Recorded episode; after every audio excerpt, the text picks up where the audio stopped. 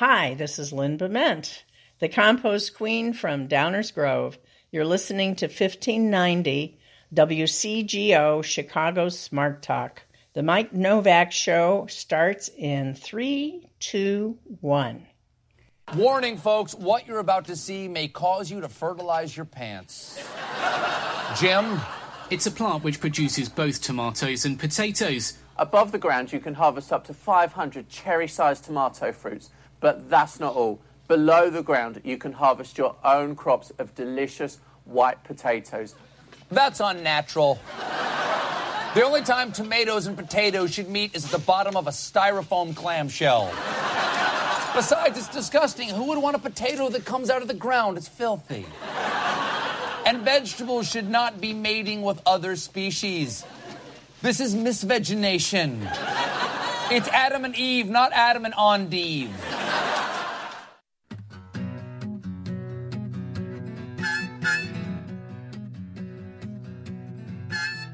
Live from a cul de sac somewhere in Evanston, Illinois, it's the Mike Nowak Show with Peggy Malecki.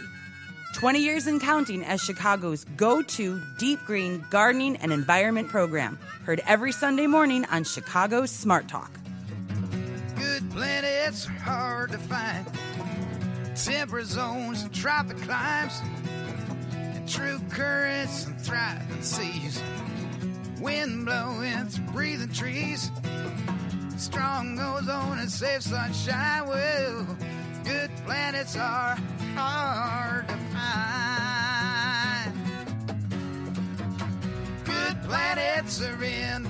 Your questions, comments, and participation are always welcome at 847 A new secure line has been opened for communication. 877 711 5611. Now back to American radio broadcast.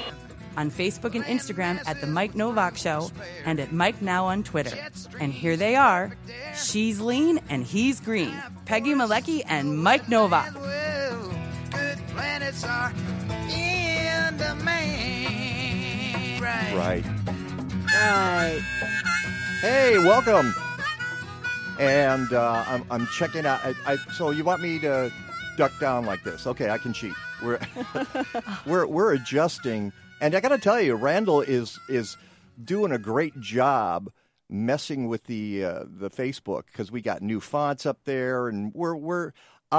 He he tells me there's no sans serif on there, though. That's what I find kind of stunning that there's no sans serif. But we will work on No that. Arial, no Helvetica, no Cal- Calibri. We'll, we'll talk after the show. But now he's he's Helvetica he's got the new backgrounds and Yeah. stuff, and he we got the scroll up Just there. Just go to the Mike Nowak show on Facebook. You can watch us live. That's right. And and one of the things we're probably going to be doing right now, because if you go to my website, mikenowak.net, M I K E N O W A K dot net, you will see on the homepage that today we have an infestation of horticulturists. And um, I'm not sure what we can do about that. I'm not sure how we get them out of here, but uh, I think we're stuck for a couple hours, uh, which is actually a good thing.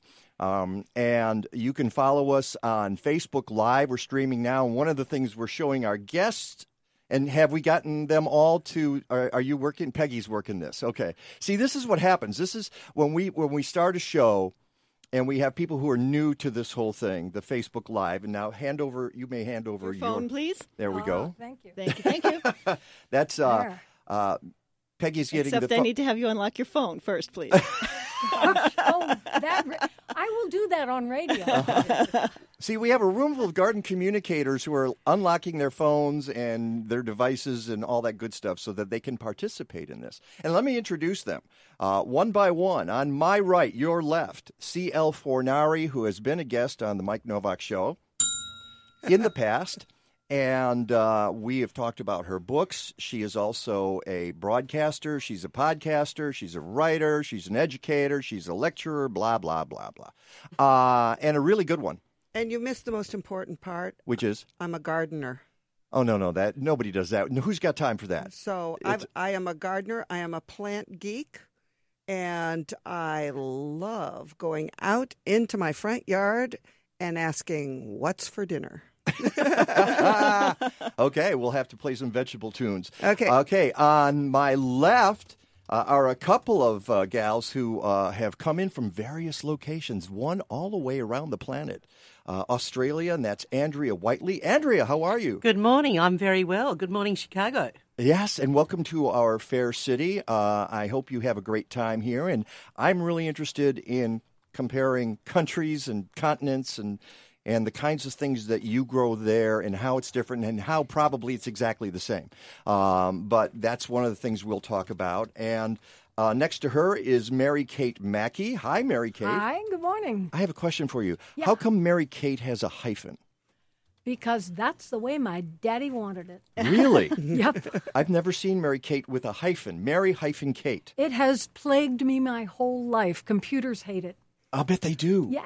And and and we live in an age where everybody uses hyphens. They call them dashes, and that that's making me nuts. And it's obviously we're going to, it's going to become, the hyphen is going to turn into a dash. That's just what's what's going to happen.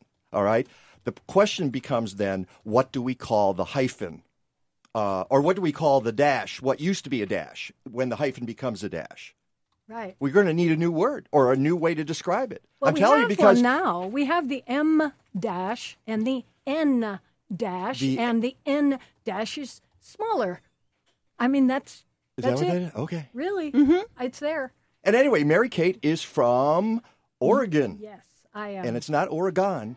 Thank you, Mike. It's, it's Oregon. Yes. All right. This is how you pronounce it. Yes. Well, I'll, I'll pronounce some other things for you later, and I'll get some of them wrong. All right. And they're all here for the Garden Writers Conference, the 70th annual. It's in Chicago this week. I am very excited to talk to these gals, and you can too at 877 711 5611. Thank you, Peggy.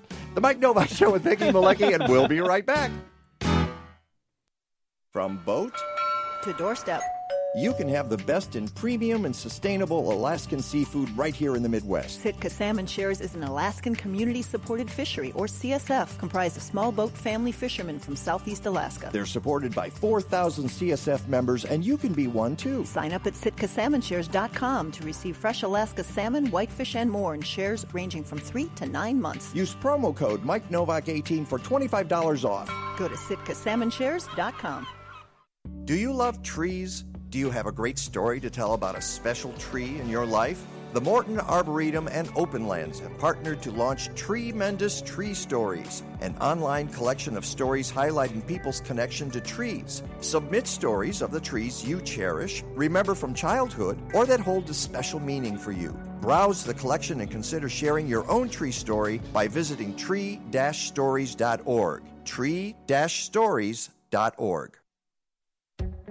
Have you ever walked into a hair salon and been overwhelmed by the smell of chemicals? Well, that's never going to happen at Organic Roots Eco Salon. They use only the safest, most natural professional hair products available to make sure you get great color results that last and won't harm the environment or you. Their salon products and services are free from ammonia, formaldehyde, and other toxins typically found in hair color perms and keratin smoothing treatments. Organic Roots also offers a complete menu of safe straightening treatments, including the non-toxic Magic Sleek and Cezanne keratin smoothing products that let you shampoo the same day. They even repurpose hair clippings, recycle product containers, and use LED lighting. Now that's green. Walk into 21st century hair care for women and men at Organic Roots Eco Salon, 3417 Dempster in Skokie. Book your appointment at organicrootsecosalon.com or call 847 423 2653. Health and beauty, you no longer have to sacrifice one for the other. What is this, anyhow? This is Your Talk This is America, Jack. on 1590 WCGO, Evanston, Chicago. We are stars.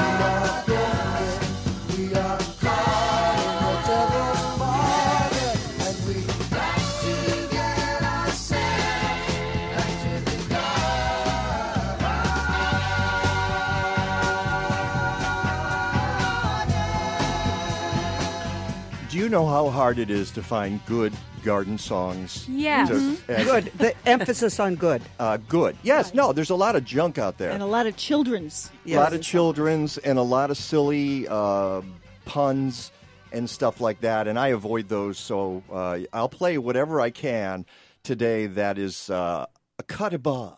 But there's not that much. It's it's you know what there are a lot of songs about and you can do on radio. Rain, rain is a great subject. Oh, All there's all kinds of songs about rain, but uh, But you're not going to do inch by inch, roll Try- by roll. no, no, no, no, no. Exactly. Try, try Phil Ochs. Uh, take a walk with me through this green and growing land. Ah, walk through the valleys and walk through the sand. she's, yeah, she's she's writing it down now. Excellent. We've Phil, got- Phil Ochs. I, I use it every Saturday. Or Vivaldi, The Four Seasons. Why not? Bit of class. Why not? Absolutely. all right, now now you're That's ju- adding a little too much class to Yeah, the show. yeah, yeah. we're we're not about class. Here. I'm a No, classy no, chick. no. you know, because if uh, if if I played something like that, what would happen is this. Oh, and I and I can't do it if if, if I d- don't have the fader on. Shut up, Wesley. All right. All right. Uh, welcome back to the Mike Nowak Show with Peggy Malecki. We're very pleased to have garden writers in the studio today because, uh, and let me explain what's going on. There's this big conference every year called the Garden Writers Association Conference. Now, what's interesting is that uh, it's not really the Garden Writers Association anymore.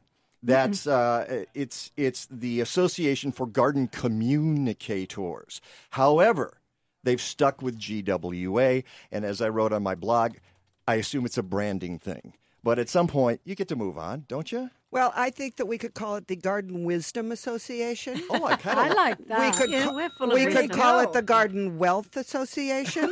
no, oh, no, no, no, Not. no, no, no. No Well, gardeners we are wealthy. We, we are maybe not wealthy in money, but we are wealthy in beauty, and we are wealthy in, spirit. uh, In spirit. connections with the natural world. And so grubbiness. A lot of dirt. grubbiness. We're in wealthy there. in dirt. Dirt, That's yeah. right. Yeah. Shut up, Wesley. Okay.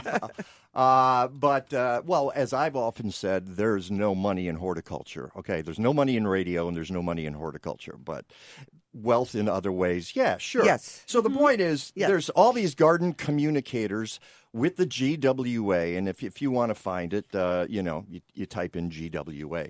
Uh, and, they, and they have this conference each year. Well, this year, they came to Chicago because there's another conference that goes on annually in Chicago, and that is the uh, and now I'm blanking totally. Independent IGC Garden show. Center. Thank you, IGC Independent Garden Center show, and it's always at Navy Pier, and I've gone to it for many years, uh, and. Uh, they thought, why not combine the two? Let's bring these two together, which makes a ton of sense. So now you've got these garden writers and garden professionals from all over the country and, and the world. And the Yes, world. and the world. and the world, and we have in in the world right here. One lonely little petunia. well, well, But we're very welcoming. That's right. Well, I have to ask you, Andrea Whitely. Uh, do you know of any folks from other countries that have uh, any other Australians here? Any? Uh, Uh, no, I don't believe there's any other Australians here. Um, But Canadians. I think there's Canadians, and they're from Well, another part of the world. nah, nah. That's Canada, Canada doesn't count. Okay, Oh, that's just mean. I know. I know. I'm going to get in trouble for that. You will. Oh, Uh, but I'm happy The that phones are ringing already. And by the way, if anybody wants to uh, yell at these people or ask them a question, thank you for backing off from the sign there. 877 711 5611. 877 711 5611. And you can talk to these wonderful, talented, and smart people. Uh, I do have to say, uh, Mary Kate, I was looking at your website and I, I, I wrote about it here. Uh, I note that on your website you ask, does writing make you feel anxious, unprepared, and frustrated? Yes. Uh, and yeah, Yeah. My answer is yes. So yes. uh, I, I, you know, I'm writing a thousand or two thousand words every week Right. for this. I hate every second of it. Okay, I just I despise every second of it, but it's got to get out, and that's the way that works. And sometimes I like writing, but not very. No. I'm, I'm a writer who doesn't like to write. Well, that I wrote a book for you called The Reluctant Writer. Uh, And basically, it's a cheat sheet for exactly what you have to do when you have to do it and you hate to do it anyway, but you want to do it well. Well, I've been doing a column for Chicagoland Gardening Magazine for 15 years now, Mhm. and it's only 700 words, and it it kills me every two months Well, just then to do the that. only is the biggest part. It's really much harder to write short than it is to write Yeah. long. Uh, thank Seriously. you, thank you for saying that. Thank Yeah. you. Seriously. because I, you know, I, I look at it and I think, well, every one of these has to be a gem. It's got to be a gem. and I write one of them every month, and it's always like, ah, the last thing I do. So, uh, how is it that you teach garden writing? How you came about this honestly, more or Well, less? I did. I well, I started out as a garden communicator, Mm-hmm. a garden writer, writing for magazines around the country. And the University of Oregon needed a professional to teach their writing uh, classes, their upper division writing. So I went ahead and uh, said, okay, I can do that. But I got in there and realized the students, none of them wanted to write. They, they wanted to produce, they wanted to be behind the camera, they wanted to do anything but tell a story. And of course, you got to tell a story. So I spent a lot of time convincing them okay, here's the shortcut, here's the trick, here's the way to do that, here's how you crank up your verbs. It was simple stuff. But uh, as a result of it, I realized after 18 years of doing it that I could stuff this into a very skinny little book and put it out for lots of other reluctant writers.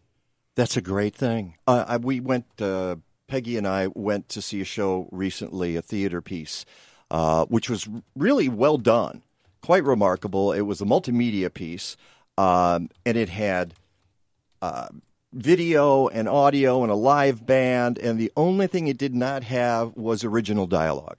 Not, oh. not a single word was written because they were borrowing from all these other media.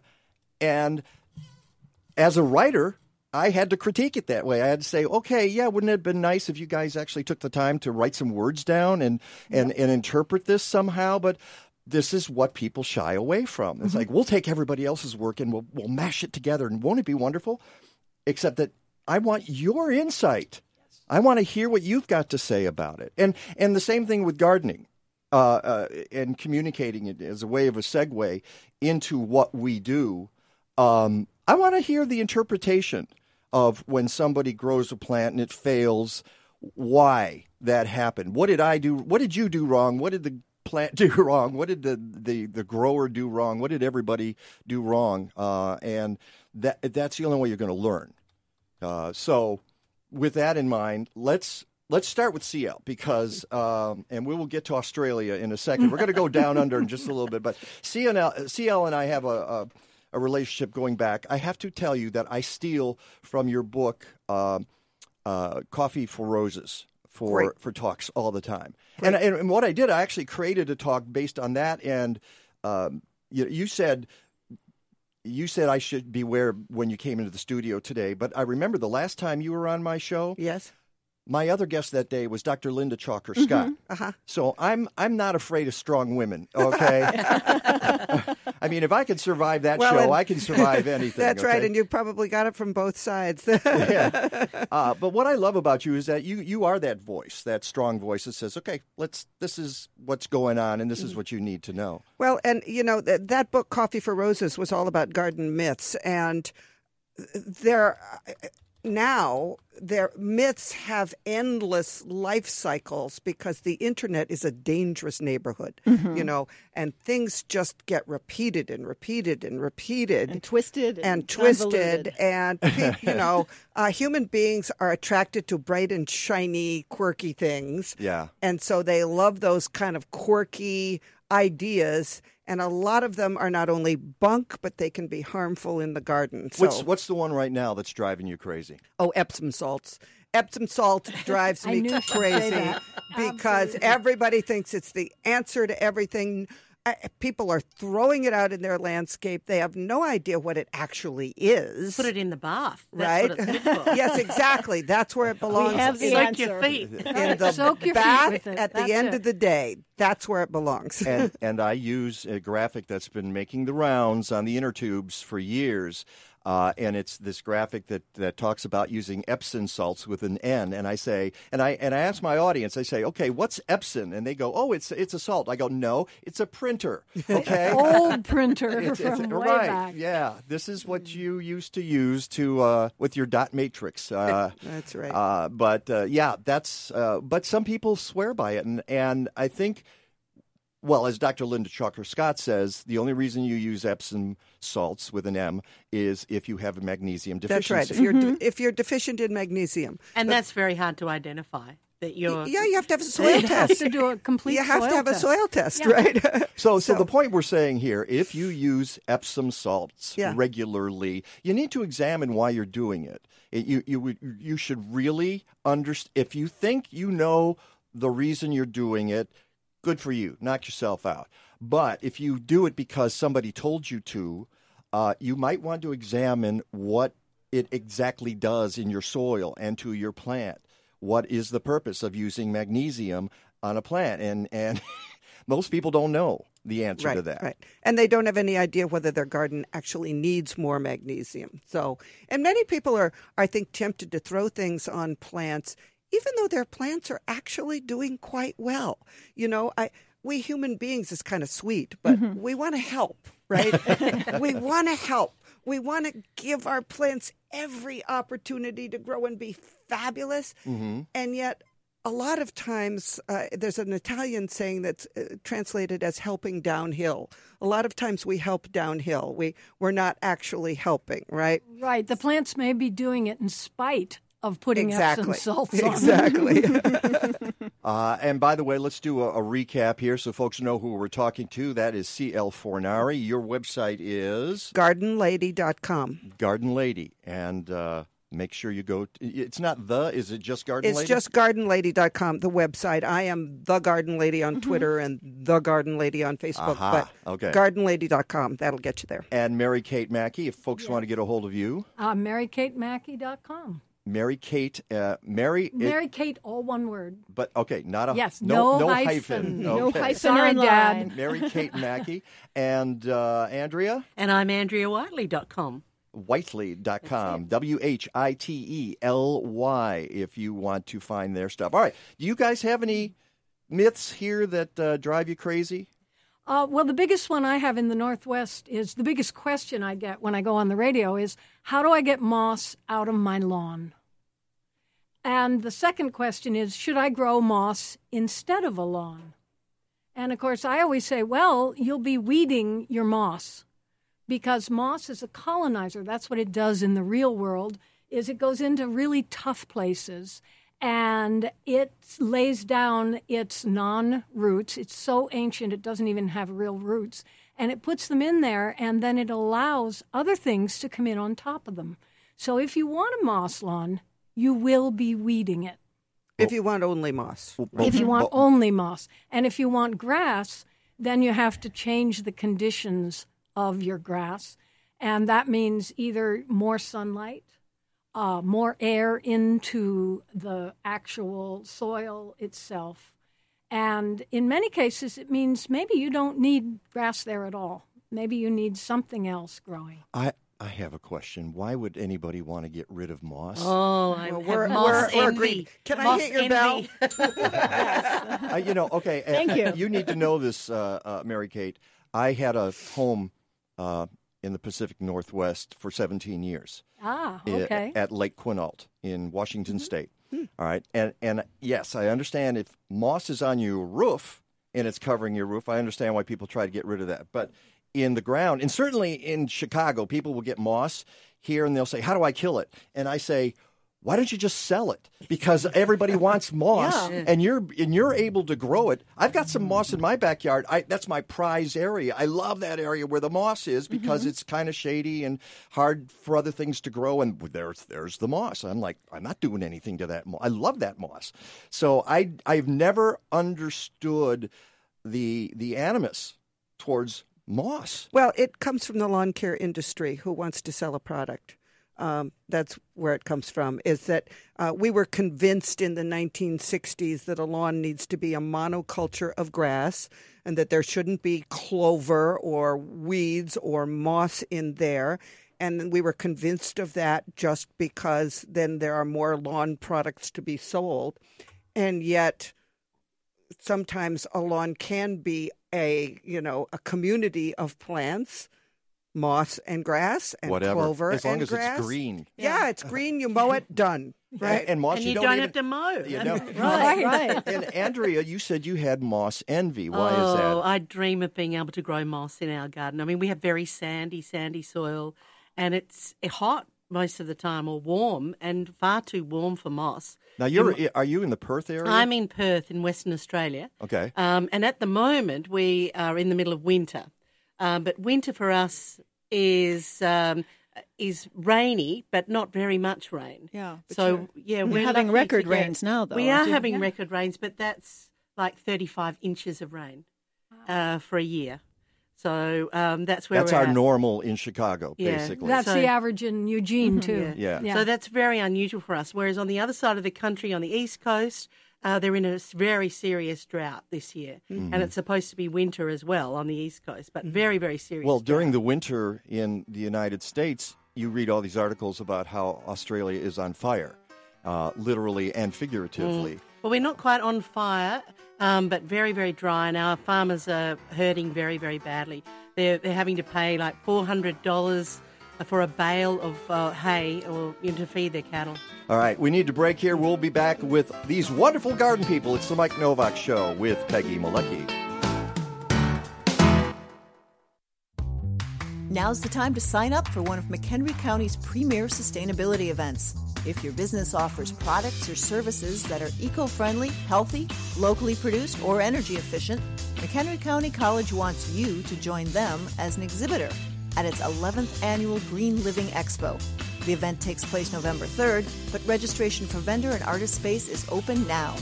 This year's expo will be bigger than ever. The popular Artist Walk returns, featuring sustainable artwork, jewelry, and decorative items.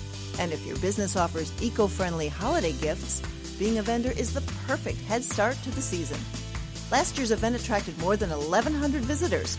Mike and I were there, and we know the expo is a fun way to interact with McHenry County's green community. Register today for the McHenry County College Green Living Expo. Call 815 479 7765 or email sustainability at mchenry.edu. DNR Services Unlimited has been serving the north and northwest suburbs since 1992. They can take care of those little problems that never get done. They perform complete bathroom, basement, and kitchen remodels, and if you're looking for a complete home makeover, they can handle that too. Visit their website at restorethenorthshore.com or give them a call at 847 998 1687. That's restorethenorthshore.com or give them a call at 847 998 1687. It'll be easy to find someone cheaper, but a lot harder to find someone better. A good day's gardening can sometimes be a bad day for your muscles and joints. Dr. Bonnie Flaster is a chiropractor who uses gentle, non force adjustments to relieve pain. With 29 years of experience, she relies on a variety of treatments, including low level laser, acupuncture, and gentle chiropractic. Visit her at River North Wellness Center and find health tips at rivernorthwellness.com. Call Dr. Bonnie Flaster at 312 642 7545 and get back to feeling good. You're listening to Weekends on WCGO. Check out our Facebook live stream brought to you in part by our exclusive signage partner, Fast Signs of Lincolnwood. Located at 3450 West Devon Avenue, visit them on the web at fastsigns.com slash 80.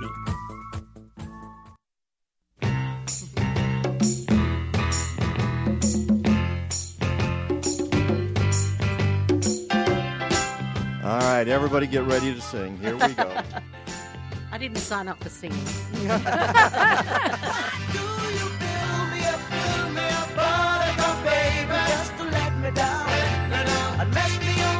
Mess me around. Aw, poor guy. Hey, welcome back to the Mike Nowak Show with Peggy Malecki. We were talking about our favorite tunes. Mhm. Uh, and, and there's a lot of radio people here Yeah. in the room. Um, uh, CL, uh, you have uh, a, a radio show and a podcast, and you were telling me about your partner during the break. Those of you listening on Facebook Live Mhm. uh, heard that, but uh, explain all about that. Well, uh, my partner in the podcast is Ellen Zachos, and we make a good podcasting team because we don't always agree.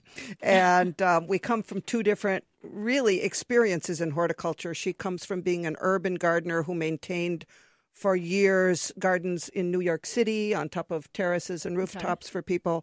And now she's an out of control forager, and uh, she wants to go out in the woods and pick dinner, whereas I want to cultivate dinner. Right? She's a cat person. I'm a dog person. What could possibly go wrong? so we uh, we do this podcast together, and she uh, one of uh, part of her background is that she was on Broadway uh, for a number of years, and she recorded a CD called Ellen Zachos Sings Botanical Broadway, where which, which I'm going to score a copy of. yeah, right? we will we will get Yes, you a copy yes, of. All right. So that's right. So, Th- And that's going to be bump music on the Mike Nowak show forever and ever. Uh, Get your checkbook out, Mike. I, I, I can guarantee I ain't paying nothing. I mean, I'll pay for the CD if that's if that's the way that works. If she needs a little, Maybe the bit of- postage. yeah, cer- certainly that. Hey, I paid for the lift today, so there Oh, we go. yes, Yay, and, and we appreciate it. that. Thank you very and- much for and they're bringing all- us up here. And these garden writers are all staying downtown, and, and I got them all to come out. And CL's the kind of the organized the posse here. So Yes, she thank did. thank you for doing that. My Uh, pleasure. And I'm glad you guys are in town. And that's one of the things about the GWA is people come into town early and then they stay late and they visit all kinds of gardens. We'll get to that in a second. Yes, Peggy. I was going to say a shout out to Perth, Australia from George Whitely, Oh, who says, go, whoop, whoop. Oh, he's watching on Facebook. All right. Uh, and uh, so that's uh, CL's uh, uh, showbiz experience. I know, Mary Kate, you were saying Well- that, that you have theater, theatrical experience. That's mm-hmm. We share that. Uh, tell me about your theatrical experience. Well, I I started out as an improv actor in San Francisco in the 70s. That's what I do with my plants. I just improvise. Improvise, it. exactly. It was the best life training I could have ever gotten for anything. Uh-huh. Uh, but my first union was AFTRA, so I just I love radio. I, I really do. I think that I love to hear things. I, I, I love podcasts. It just really works out. So this is sort of uh, the whole gardening thing is kind of a third act uh, going on. That I basically my kids were growing up, and I said, "Well, I have to do something." so I took a class at my local community college called Magazine Writing That Sells, as opposed to Magazine writing. As opposed you to keep in the Six on closet. shelf. Isn't that an oxymoron? Wait a second. exactly. But I, I basically followed what the guy said, and Sunset hired me the first time. Okay. Uh, after Sunset I had- Magazine. Sunset Magazine, uh, the magazine of Western living, uh, and um, I got to tell you, my very first favorite garden book was the Western Sunset Western Yes, Garden. I- book. I I'm- agree. I mean, And- and, it, and I used it here, and I said, "Why do they call it the Western book? When are they coming out with the National book?" Exactly. And I I used it for everything. What a Yes. wonderful book that was. Oh well, I, the ferns section of the Sunset Western Garden book is mine. I'm very proud of that. Yay. Ooh, wow. Uh, yeah. But How do you get two dings, Mary Kate? yes, get it on Audible books. Have the whole Sunset Western Garden book on Audible. That would be good. Cool. Uh, so that's how I got into the whole uh, gardening. But then I found that all the stuff that I had learned as an actress and all that, it all worked perfectly because I could get up on stage and do presentations. Uh, I can I give a bunch of different horticultural talks, and now, of course, with I wrote the writing book, I'm giving writing talks. So that's what I'm actually doing here at GWA. All right, tell us about that just a little Well, bit. I'm writing. I'm giving a presentation called "Write Badly, Edit Well." I, I've, I've got my hand in the air. yes, exactly. Because uh, I'm, I'm sorry, uh, you're right though. Uh, writing is all about editing. Yes. It- there's no such thing as this. You're not. We're not Mozart's where they, it comes sprung. Uh, for, you know, yes, perfect. Beethoven, full blown. No, no, no. Beethoven was an editor. Beethoven Well, he was an editor. That's true, but he Mozart heard was not. Mozart Yeah. was just He just- transcribing from what it. came from above or somewhere. Yeah, Exactly. yeah, he was channeling. And what, my yeah. my yeah. thing is, I- I'm urging everybody to channel whatever goofy, crazy kind of writer you are inside. you have to get it on the physical world before you can mess with it. And so you might as well get it down and give yourself permission to really stink. I gave myself that permission many years ago. right, right. And then, of course, it's the tricks for how Mhm. to edit well. And in my Yeah. talk, I'm going to do you get three passes at your work, and you put on three different editors' hats to do that. Mhm. So you get an overview, you get uh, substantive editing, and then you get down to the picky details. I, and I will. Uh, here's my rule of thumb: if I'm when I'm editing, if I'm adding words instead of subtracting, I'm doing it wrong. Yes. Yeah, subtraction. You Make have it to shorter, make it just- shorter, right, make it right. shorter. Usually, and and get rid of all the wells and of courses and all that all the stuff, which The is it's, digressions. it's a way of saying um, except on paper. Yes, and And- it also means your verbs aren't strong enough. If you have to say almost never this happens, find a verb that says that. And that I- I verb would I be? Love, I love that construction. Then almost, Almost never, never this this happens. happens. that's good. That's the new, Randall's shaking his head. That's there. the new title of my autobiography. Oh, good. I like that. Do you have something to add Yes. there, Randall? I do. That's that's really awesome. I love that thought because in both verbal and written, ums and digressions are your worst enemy. That's so cool to hear. Um, Thank you. um, what? Oh, never mind. Okay. Exactly. So, uh, all right, and now let's go to Andrea, who's also a showbiz gal because you do radio yourself. Uh, the Soil Sisters on 720 ABC Perth. That's right. I did that show for about four years, and um, we talked a lot about gardening. We answered. It was a call-in program, so uh, people could ring in and find Mhm. out um, tips about gardening, and also we could answer their questions. We had a, one rule, and that was we could only um, have one citrus question for the entire program because we always get inundated with citrus questions. Citrus. Yeah. So Yeah, the lemon tree, classic lemon tree. Really? question. That's that's interesting, and it doesn't surprise me. Uh, here, it would be the lawn question. In my in my experience, the lawn is the black hole of horticultural talk, where all rational thought gets sucked in and is never seen again.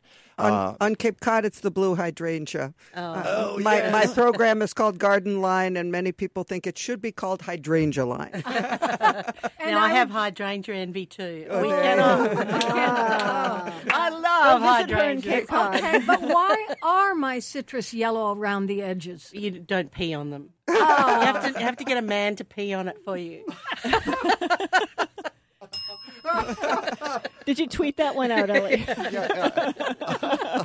uh, uh, you know, Andrea, I have to ask you. You have all this envy. Is there anything you guys can grow there except oh, my except goodness. citrus? Well, we have beautiful um, native species in Western Australia that are the envy of the entire world, and we're just coming up for our spring season Mm-hmm. when Kings Park, which is a, a very large park right in the centre of the city, sits high up on a hill overlooking the city of Perth. Um, is going to be filled with the most beautiful wildflower displays. And um, What are some of the, the flowers that are native there that we are not going to see here in North America? So some that you um, might find difficult to see will be the eremophilas. We have uh, you know, hundreds of different types of eremophilas. Um, and, which and- grow, and- and what is that? um, so they, it's a very large group of plants um, that have uh, mostly grey leaves. And you'll Grey? see it, grey leaves and purple flowers. So you you'll see Eremophila nivea. You might have seen here commercially grown. I've certainly seen it in California. Um, an absolutely stunning plant that grows um, in sort of harsher climates. So down in Arizona, it would grow. In California, it would Mhm. grow very well. Um, also, you could um, you could Um, um. you could uh, also see uh, Anigozanthos, which is our, our kangaroo paw, our kangaroo paws, which you might have Ah, also yes, seen. I know that one. Yes. Uh, you would have seen them growing in uh, containers. A lot of it, uh, Americans are starting to use them in container plants. That's actually our um, state emblem, the kangaroo paw, Anigozanthos, the red Kings Park special. So it's bright red, and so it looks like the head of a kangaroo, Right. Uh, or the paw of a kangaroo, I should say, and it, then it has a green flame behind it. But that comes in a, a great number of colours, so you can get it in oranges, reds, and even uh, a black one, which is black with lime green. Uh, absolutely Now- stunning plants. Now I'm, grassy I'm now I'm getting a case of plant lust. Right, me too. So- and then, of course, there's our beautiful Banksias um, that are absolutely stunning plants, and they grow anything from a tiny little one called Banksia birthday candles, which is a low-growing plant, and the Banksias actually stand up uh, all around as if it's a birthday cake with candles on it. Uh, and then we have the giant Banksias, which grow to uh, four or five metres tall. So a huge variety of plants. Is so come on down to? Western Australia. They're they're trees and They're- and oh, okay. and, um, yeah, perennial flowering. Yeah, yeah. yeah, for sure.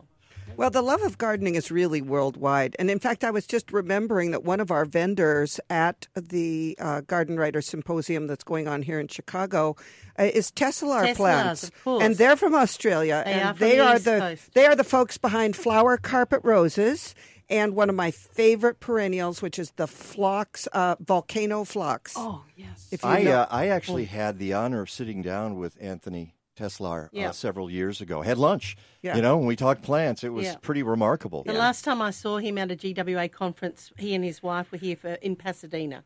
So in, in when I say here, I mean here in the US, not here. Yeah, here. GWA Somewhere moves around uh, to all over the United States. Mhm. So uh, Pasadena was the first one you came That to. was my right? first one. Yeah. Yeah. Well, as you can tell, Andrea is not from these parts, uh, but uh, she's uh, from Perth, Australia. She's sitting next to Mary Kate Mackey from uh, Oregon.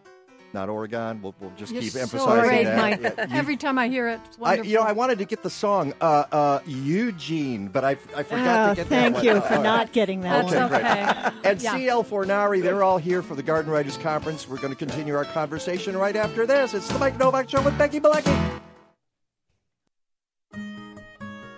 Hey, this is Peggy. When I speak at local events, people often ask me, Aren't you the Peggy in Natural Awakenings ads? And that makes me happy because it reminds me that Chicagoans want to lead healthier lives. And Natural Awakenings magazine helps them do just that. Natural Awakenings is the greenest, healthiest magazine in the Chicago area.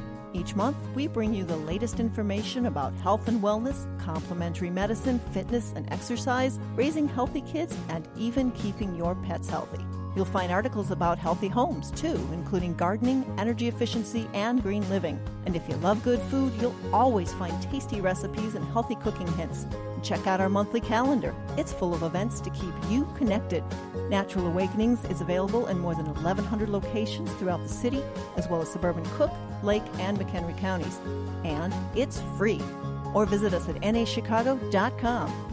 Natural Awakenings. Feel good, live simply, laugh more. Being a meteorologist, you see things daily that can be related or not related to climate change.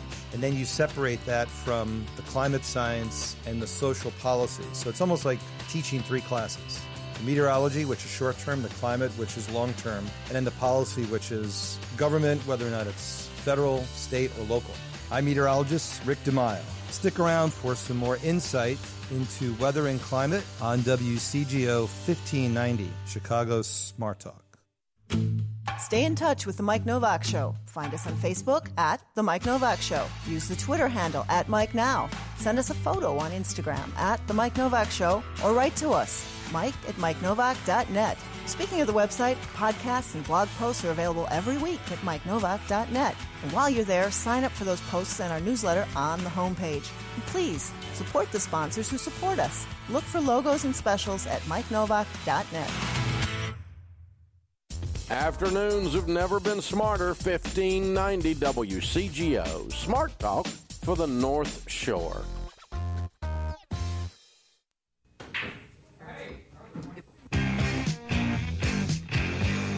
Uh, my name is Eugene.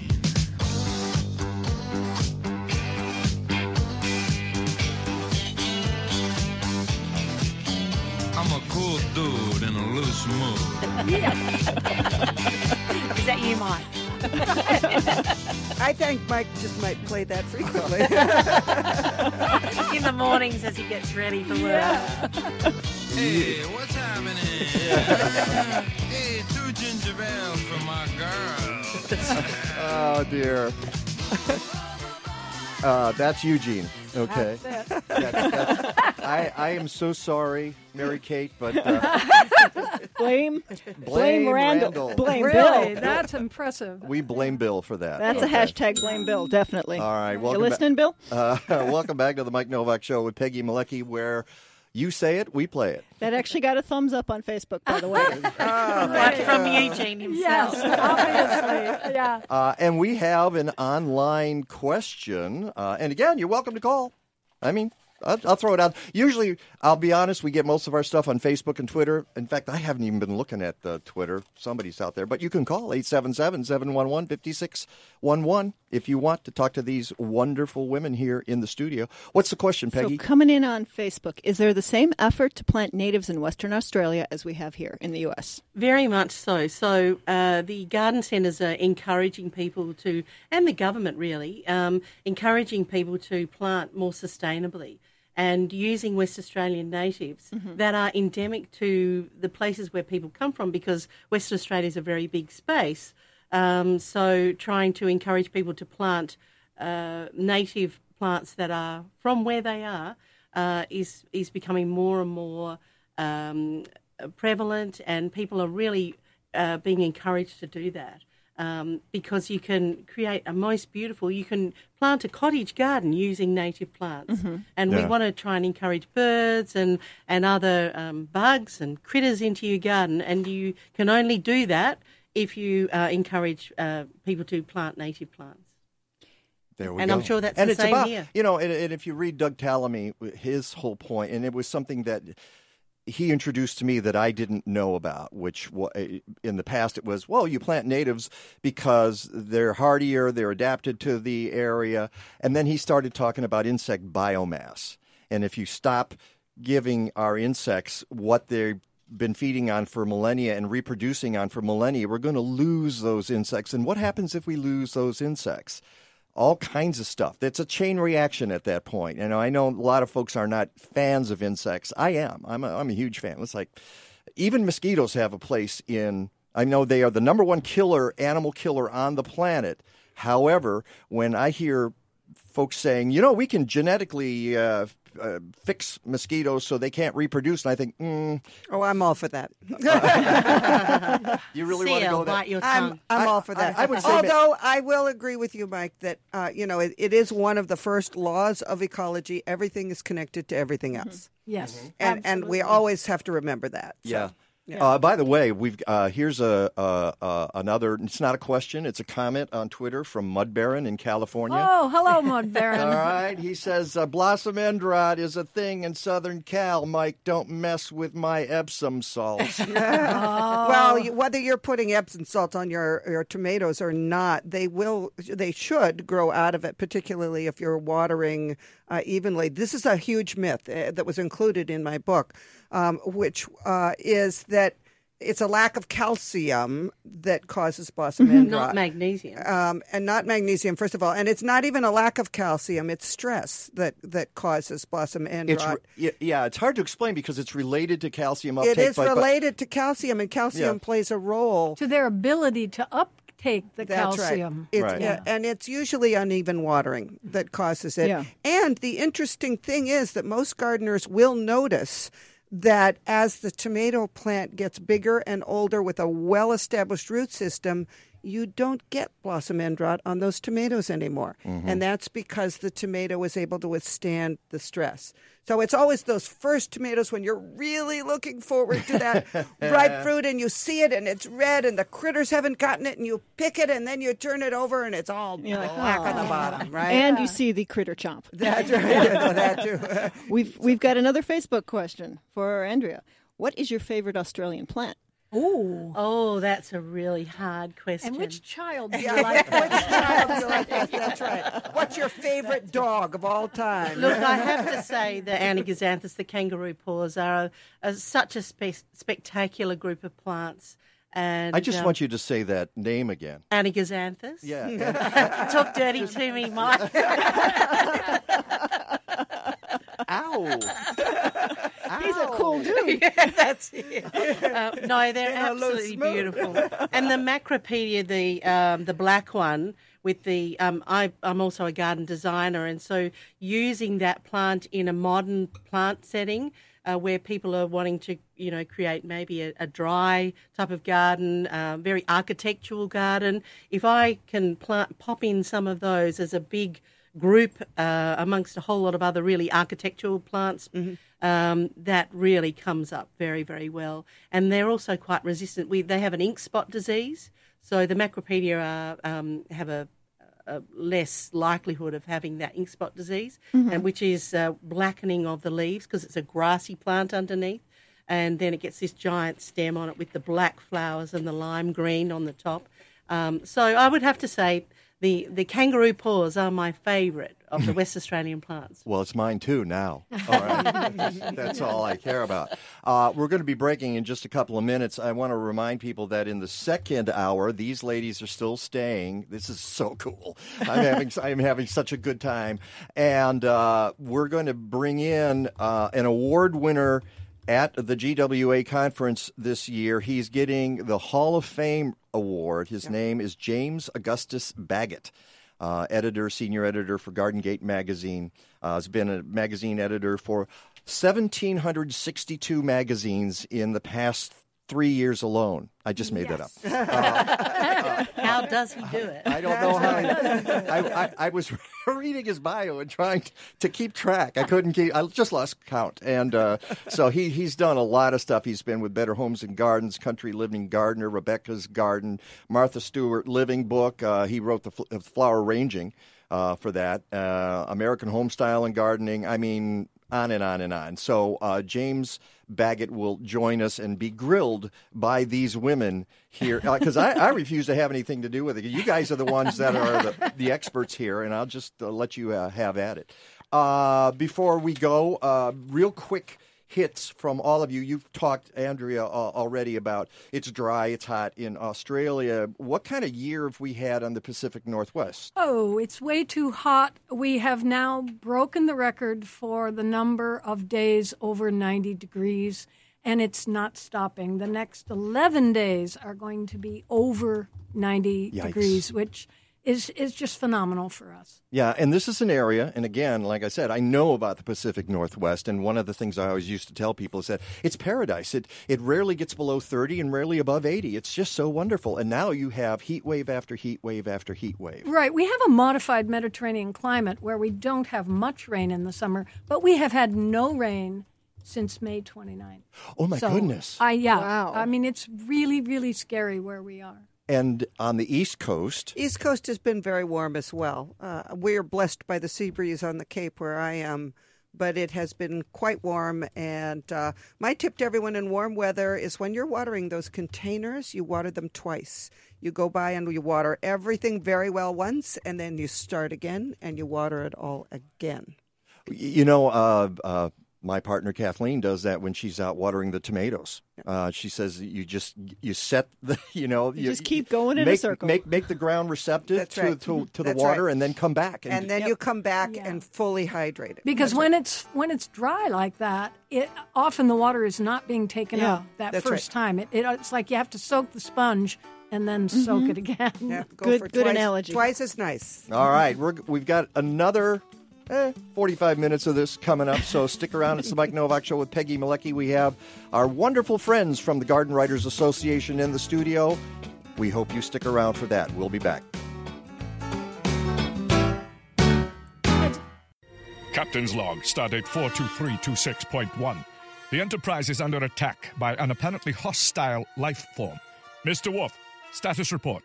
Inexplicable, Captain. They appear to be perambulating vegetables. We are being stalked by stalks of asparagus. That is incorrect, Mr. Worf. Asparagus officinalis, or killer asparagus, was the subject of a very popular 21st century tome by the brilliant author Mike Nowak.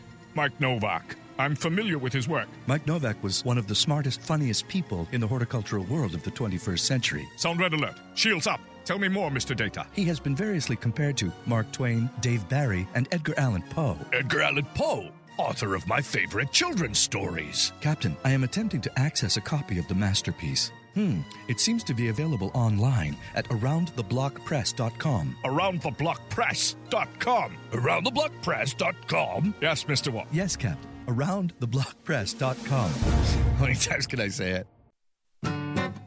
Welcome to the second hour of the Mike Nowak Show with Peggy Malecki. Call us with your questions and comments at 847 A new secure line has been opened for communication. 877 711 5611. Now please make enjoy for second hour capitalist radio. Here they are again Peggy Malecki and Mike Nowak. All I need is good food to eat and make me healthy, wealthy, wide awake. Lettuce, tomatoes, root and bacon. What about those sweet potatoes? All I need is good food to eat. All I need is good food to eat. And speaking of good songs, that's a great song. I love that. Uh, Yeah, it's a good one. Our uh, production guy, Mike Michalski, came up with that. He used it for when, when we were at the uh, Good Food Festival, which is now called the Good Food Expo here in Chicago uh, last year. And we said, hey, where'd you get that song? I want that. you know, let's, let's use it on a regular basis. Oh, we need a mic for Peggy. There Thank we- you. No, no, you can turn it back off. Fine, I'll just sit in the corner. yeah. No, no, no. Mary Kate's already doing that. I'm fine. No, actually, Mary Kate is is giving us uh, instruction on mic technique, which is just terrific. Which is Well, talk to this mic, not that one. Exactly, but I'm bummed. Uh, uh, meaning you have to talk into the microphone. For all future guests on the show, keep that in mind. Um, and uh, um, I wanted to mention something. We were talking about shows, and and I know CL that y- you you do a show on Saturday mornings. You do your radio show. What are the stations you're on?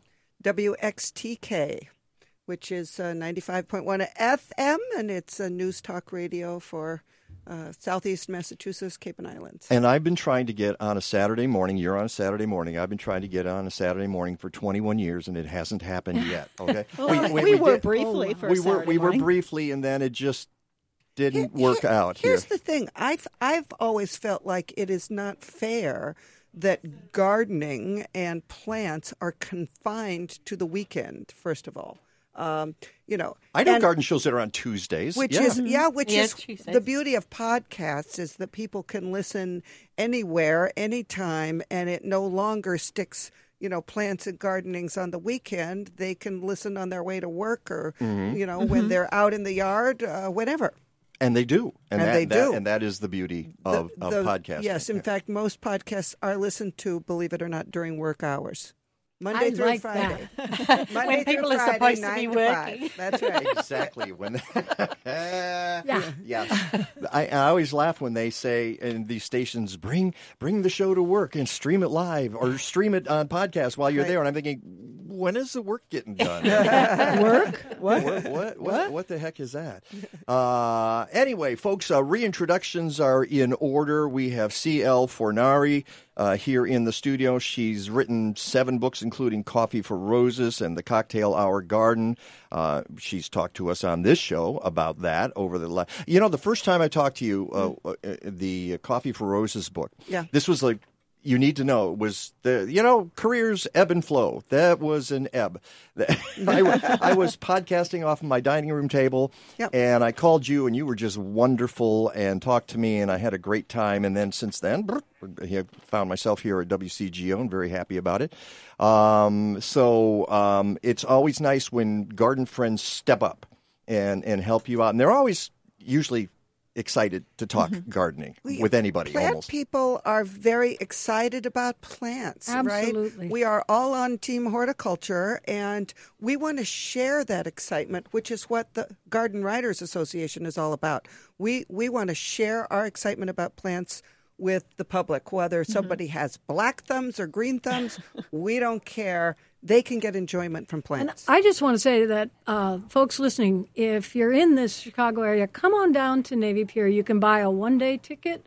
Uh, you can buy the whole thing. I, I mean, it's all out there for the, uh, and you get to see twofer on this one because it's the Independent Garden Center and the Garden Communicators all in one place. Yeah, and, and the whole schedule for the event here in Chicago is on the Garden Writers website, which Yeah. is Right. gardenwriters.org. And Thursday would probably be the best day. Well, it, uh, yeah, they should take a look at the schedule and see what. There's a lot of Thursday seminars Has a lot, on of it. Educational Thursday, yeah. sessions, including Mary Kate's. And there's yeah. a great app that you can look up. Yes. Uh, we've got a new GWA Oh, app. cool. So Yes. that people can go to the app and find out what the program of events is. Yes. And come down and join for the day. It'd be fantastic to see people. And I need to give a shout out to Beth Botts. Yes, Beth Botts Is, rules. is yes. she's the best. She And- is the best. And I've known her for many years, and she has actually hosted this program when I'm not available. And uh, she is kind of the one who instigated getting some of this together. Um, a and- lot of it. She's done a ton Oh, of oh, work. yeah, yeah. Well, actually, I'm at this show today. Oh, this show. Yeah, Oh, but, hey, but Beth. she's she's been behind the scenes putting this conference together, and I know how hard she works. And there are other people too, and I don't want to slight anybody. I just I know Beth, and uh, we've talked about it, and she's uh, been working very hard. So I hope she's listening. I have no idea. She's probably at a meeting. So Yeah. that's it's a Sunday morning, and, and and that's the thing. You guys are ramping up already for this week, and you mentioned you know garden writers, but there are radio people, podcasters, there are editors, there are photo- photographers, there are uh, Speakers. speakers. That's right. All kinds of different people are in the Garden Writers Association. So um, it, it covers a wide range. And uh, so I introduce CL. We've got a minute here before we break, and then we bring in James Baggett. Uh, Andrea Whitely is in studio from Perth, Australia. Mary Kate Mackey is here also, uh, award winning author, speaker, and teacher uh, from uh, uh, uh, Eugene, uh, uh, Oregon. Oregon. Oregon. Uh, and uh, now we're going to grill James Baggett. Oh, So boy. I hope he's listening right now. Turn up the fire. Ah, he's a busy guy. He probably doesn't have time. He's uh, based in Iowa. So uh, it's the Mike Nowak Show with Peggy Malecki. We're going to do this for a little. And, and uh, Rick DeMaio weather, of course, at the usual time today. So stick around for that. We will be right back.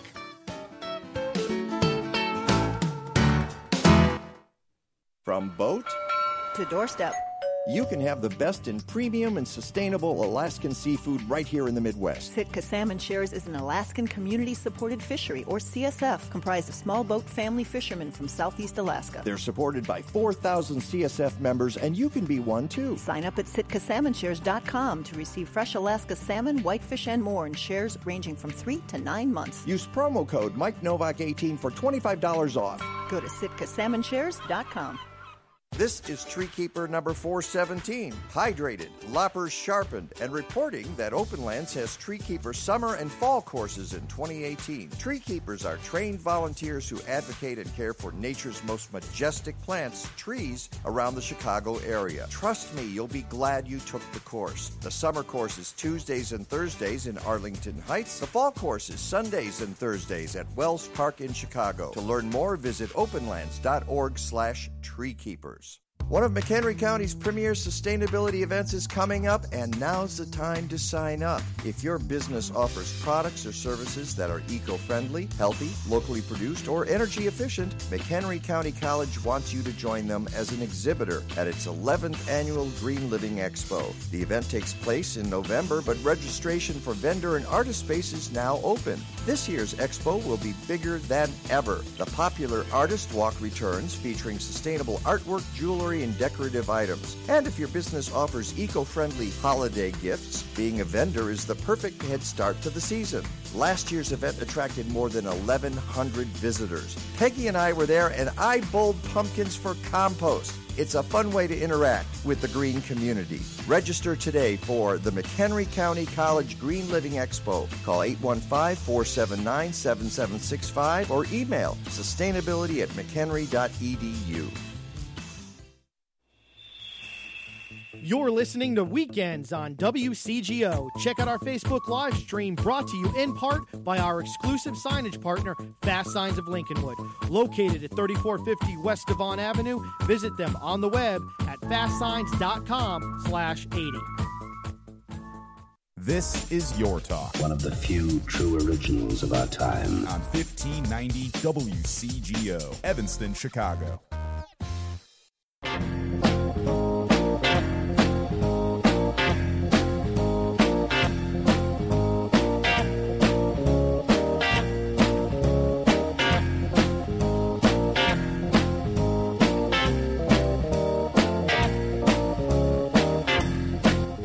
Welcome back to the Mike Nowak Show with Peggy Malecki. And uh, that's another great green song you can bring in for a gardening program, Green Onions. Uh, let's go to the phone line and bring in our very special guest for the second hour, James Augustus Baggett. James, are you with us? Hey, Mike. Hey, Peggy. I'm delighted to, to join the conversation. Uh, I don't know if you caught any of it, but it's uh, we've been having a lot of fun here this morning. And, oh yeah, I've been listening. Oh, great! And uh, and we're really not going to grill you. That's that's uh, that's right. uh, but we're we're very pleased to have you uh, here. Uh, James is the uh, senior editor for Garden Gate magazine. Uh, if I get anything wrong, just correct me, James, because you've done a lot of editing um, over the past 30 years. You've been an editor and writer. Um, until 2017, the editor of Country Gardens, as well as all of the Better Homes and Gardens special interest publication gardening titles. Uh, former executive editor of Country Living Gardener and Rebecca's Garden for Hearst Publications. Uh, you wrote Flower Arranging, uh, a Best of Martha Stewart Living book, uh, and the former garden uh, editor of American Homestyle and Gardening, and founding managing editor of Elle Decor. So, but and the, you got it all in there. Okay, good. All right, what a superstar! That's all the time we have. We'll, yeah, yeah, forget about the garden award. Yeah. Yeah. No, so and but that's just the build up Yeah. to the fact that at the GWA this week you're going to be given. Uh, the Hall of Fame award. You will be inducted into the GWA Hall of Fame. Last year we had uh, Melinda Myers on the show. She's a friend of the show. Um, and it's quite an honor. So, uh, congratulations, James.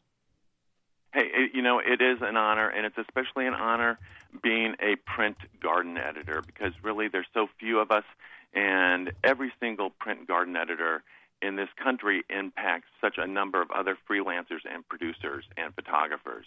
And uh, to be acknowledged is. Uh, it really is a great honor after doing it for so many years.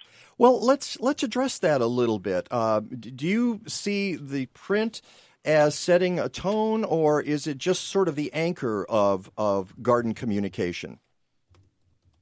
Um, I do think it is the anchor of garden communication, uh, and it's not going anywhere. You know, it's a it's a tough business, and we are not, as I, I mentioned to you earlier, we are not one garden country. So it's especially tough to try to pr- produce a garden publication that addresses. Excuse me, I'm going in the house. Uh, that addresses all uh, of gardeners in this country. Um, that's probably the biggest challenge. But then there's also the uh, the dictates of the market that make it especially hard in this climate to produce a money-making garden publication. Uh, uh, so we really need to embrace all of those outlets that we have in this country, whether it's uh, David Ellis and the American Gardener or Steve Aitken at Fine Gardening. Uh, all these people uh, impact our, our industry in a pretty in a very deep way. And it's and it's and it's extremely difficult. One of the things that uh, if you're in almost any business, but certainly in horticultural business, everybody's looking for a way to monetize. If you're doing podcasts or you're doing radio, how do you monetize? Uh, which is a way of saying how do you make money? Uh, How do you pay the electric bill? Yes. How do you pay the writers? uh, and so I have such deep respect, and, and I'm going to throw a name out there because a guy I know, Bill Aldrich, who started Chicagoland Gardening Magazine. Of course, of course, we love Bill. Uh, everybody does. He's just a wonderful, wonderful man, and he gave me a shot. I wrote a, a piece for him. Uh, it was like one piece. And I, I said, hey, would you consider doing putting this in the magazine?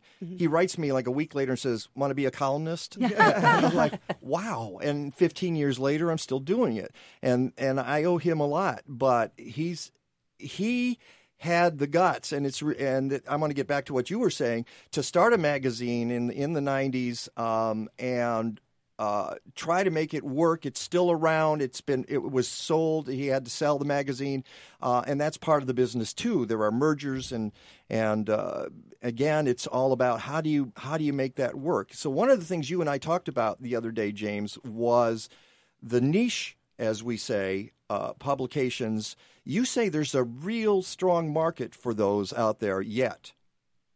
Indeed, there is, and uh, in fact, you know, it's important for all of us to tell um, uh, as as we move forward. More diverse stories include more diverse uh, voices coming from the garden world. Uh, and you know, it's, if, if one of our challenges is that young people and millennials, you know, they don't, gar- um, they're not googling the word garden or gardening. That seems like work to them. Their number one word they Google is plants. They like plants, so we need to tell the stories behind plants and diverse gardeners. And but our main challenge right now, I think, moving forward, is how we get these uh, publications in these young people's hands. They're not going to newsstand, the traditional method that uh, we've always relied on. So we have this great challenge in the industry to find a way to put our product in front of them and get it where they can just click and buy it and have it in their hands. uh, easier said than done, eh? Uh, But but uh, you you make a, a really good point that there's a lot of distractions out there. But I, I love the idea that that people want to talk about their plants because ultimately that's that's what it's all about. How do I keep this plant alive? And you know, whether we're writing about plants to engage our readers or our listeners or our viewers, or whether we're trying to get someone to pick up and buy a plant, when you tell them the story behind that plant, that is so much more compelling and gives them a reason. That's when they want to grow that plant and they want to be a part of that story as well. So, what do you find are the storylines that are getting that kind of interest among millennials right now? Um, you know what? If you if you write about right now, they can't get enough about tropical houseplants and Mm, uh, you know house- anything houseplants. uh, uh, coming from Australia. Probably everything from kangaroo paws. Um, I think one of the uh, is, uh, it's a huge trend for some reason that they hook into a specific plant, but they love growing monstera. Yes. They love growing peperomias. How did we get to this place after this huge fascination with succulents that isn't going anywhere fast? And now it's translating into other uh, very curious and very uh, uh, statement oriented uh, houseplants. Which are almost for some people becoming uh, the the equivalent of their fur baby. They're so obsessed with their monstera uh, in their homes. call it a plant Hashtag baby. It's Monstera plant Monday. baby, That's yeah, right. yeah. And I, I have a few, and I try to add to them as I can. And uh, uh, but you're right, the, the, there that's a whole different section, though. That's a magazine in itself. It seems to me is your indoor plants. Um, is that should that be a separate conversation, James? I don't think it is. I think it's part and parcel of the whole package. You know, I, I'm an avid gardener. Um, a moment ago, I was standing out on my front porch, and I thought, man, I'm the lucky one. I'm the only one who can look out and look at my garden right now and tell you, you know, and tell you what's going on. And, and there are, in fact, birds in my bird bath as I look out the window right now. But um, um, um, I'm sorry, I forgot your question. well, you know, you know, I would say, Mike, that um, for many people, uh, there is a plant that is the gateway drug. that- Exactly. That, brings you into the world of plants, and that might be monstera, it might be succulents, or you know, for every person, it is different, and then it opens up. Uh, people's eyes to this wonderful world of greenery and what you can grow for fragrance and taste and and you know uh, and you know, CL, that's so fascinating because to us traditionally that was hosta. Hosta was the gateway perennial Yes. that Mhm. so many gardeners found their way into the garden. And now we have to change that conversation to include folks who are plant focused and tropical and house plant focused, Yes. and they want to create escape using that plant. You know, they want to Yes. use it outside and decorate with it outside, It's and that's where we need to come in and fill those gaps. Absolutely. And and speaking of hostas, part of the conversation has gone to native plants, and I find it interesting when you get the two camps and the people who are interested only in the latest greatest new variety and then the ones who say no no no no you've got to have just we have to go back to our roots so to speak uh, and I and I think there's a there's a happy medium in there where uh, we had a, a, a person on the show a couple of weeks ago talking about rain gardens, and I said, "What what can you put in a rain garden? Uh, you know, should we go native?" She said, "Well, you know, daylilies and hostas work really well in, in, They in, in rain gardens." And I'm a greedy gun. I want it all. I. I want natives. I want uh, introduced species. I want everything in my garden. Yeah. And I think a lot of people Right, are I like can't that. imagine my garden without peonies. Yeah. But I also look outside and my my Joe Pye weed is covered in big fat bumblebees right Oh, now. Yes. And my panicle hydrangea uh, looks like a million bucks. But I've got Baptisia and Ver- Veronicastrum and Amsonia out there. It's mostly native plants out there, so uh, it, it does support a wide amount of wildlife, even in my suburban front yard here in Des Moines, Iowa. Yeah, I, I would say if we could get folks to focus a little more on natives, that would be a really good thing. I just say I don't think we have you have to be a purist. I think though you need to pay attention to that in a way that I would say 20 25 years ago we didn't. And and now we're we're more about that and I think we're a little smarter as we look at the resources of our planet and what's going to protect them. I think that this is one. You know, Mike, I came to garden writing rather late in my career, probably in my 30s, and I had started uh, as a garden communicator uh, while I was still in journalism school at the University of Missouri. i sold my first article to the Missouri DNR magazine on the oldest living tree in Missouri, and I did an internship at Popular Science magazine. I thought I was a science writer. Um, I am a science writer. Um, I, my first job was working at Scholastic at a children's classroom science magazine. So I prided myself on being able to take complicated subjects and explain them to the masses. And um, I've always written uh, plant and garden based and horticulture based stories, but I still didn't know there was something uh, called garden writing out there in the world. Um, so I've always approached it uh, from, from a factual, science based orientation.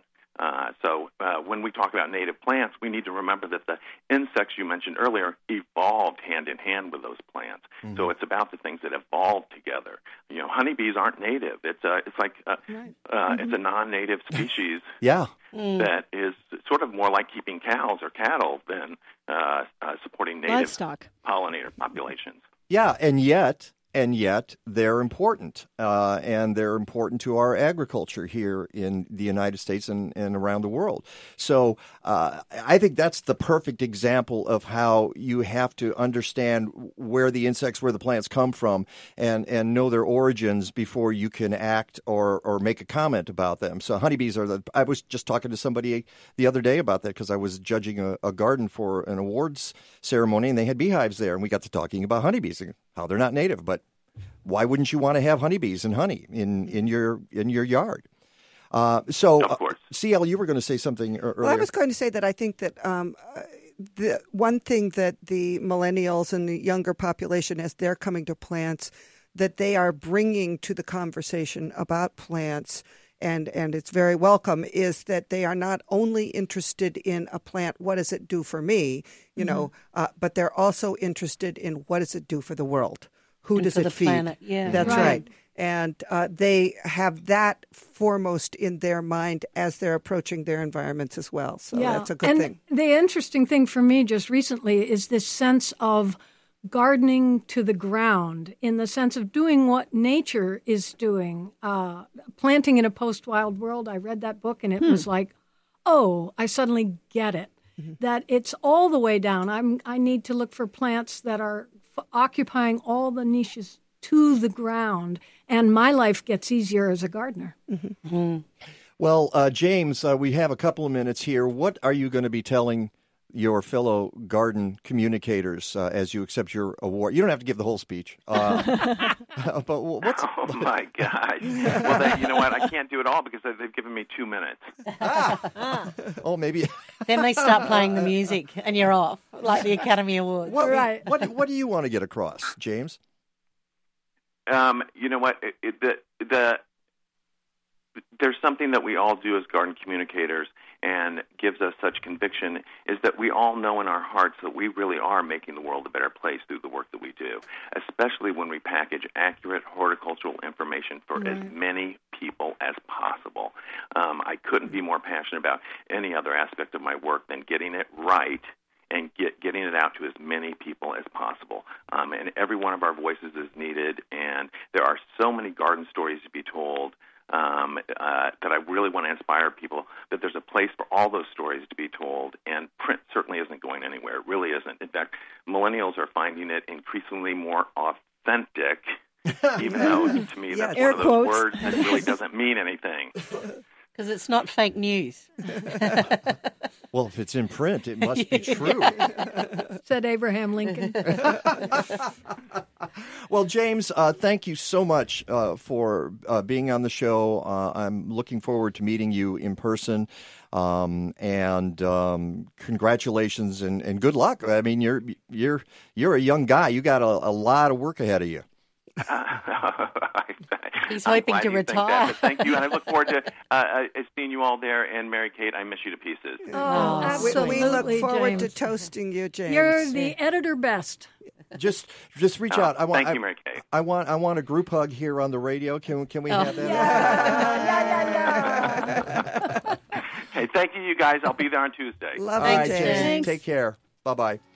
Uh, all right, we have one more segment here with uh, the five of us here in the studio. Garden party. Uh, the garden, Yeah, yeah, it's the kind garden of party it is a, happening. A radio garden party here, uh, and uh, th- this is uh, guest choice about what we want to talk about. I could push you in a direction, but you guys figure it out. It's the Mike Nowak Show with Peggy Malecki. GWA coming up, and we'll be right back. Did you know a typical carrot travels 1,838 miles to reach your dinner table? That's not a sustainable distance, and it's a great reason to consider eating more locally. In a Green Diva Minute, you'll learn more and be on your way to living a deeper shade of green. Reducing your food miles is one way to lower your carbon footprint and eat more sustainably, which is healthier for the planet and probably for you too. So go to your local farmers market and get to know your farmers. Consider joining a CSA, Community Supported Agriculture, and get fruits and vegetables fresh from the farm directly. It's also a great way to stimulate local economy. Find a farmers market or CSA near you by going to localharvest.org. I'm Green Diva Meg. Find more useful Green Diva podcasts, videos, and of course, lots of low stress ways to live a deeper shade of green at thegreendivas.com. Whether it's March, July, September, or December, if you're a gardener, any time of year is perfect for a subscription to Chicagoland Gardening Magazine. It's the garden magazine for our region and one of the best gardening magazines in the country. Every issue features spectacular photos, articles by noted horticultural authorities, nursery owners, state extension agents, master gardeners, and more. There are columns like Ask the Garden Pros, regional reports, what to do in the garden, and even my column on the inside back page of every issue. I make up stuff and they pay me for it. Go figure. Chicagoland Gardening Magazine, a publication of state by state gardening magazines, on newsstands everywhere. But go to ChicagolandGardening.com and get a subscription. If you're in other parts of the Midwest or the South, try one of the 21 magazines in those regions by going to StateByStateGardening.com or call 888 265 3600. 888 265 3600. This is Your Talk Dude, you read me. on 1590 WCGO, Evanston, Chicago. Come on, is anybody even out there?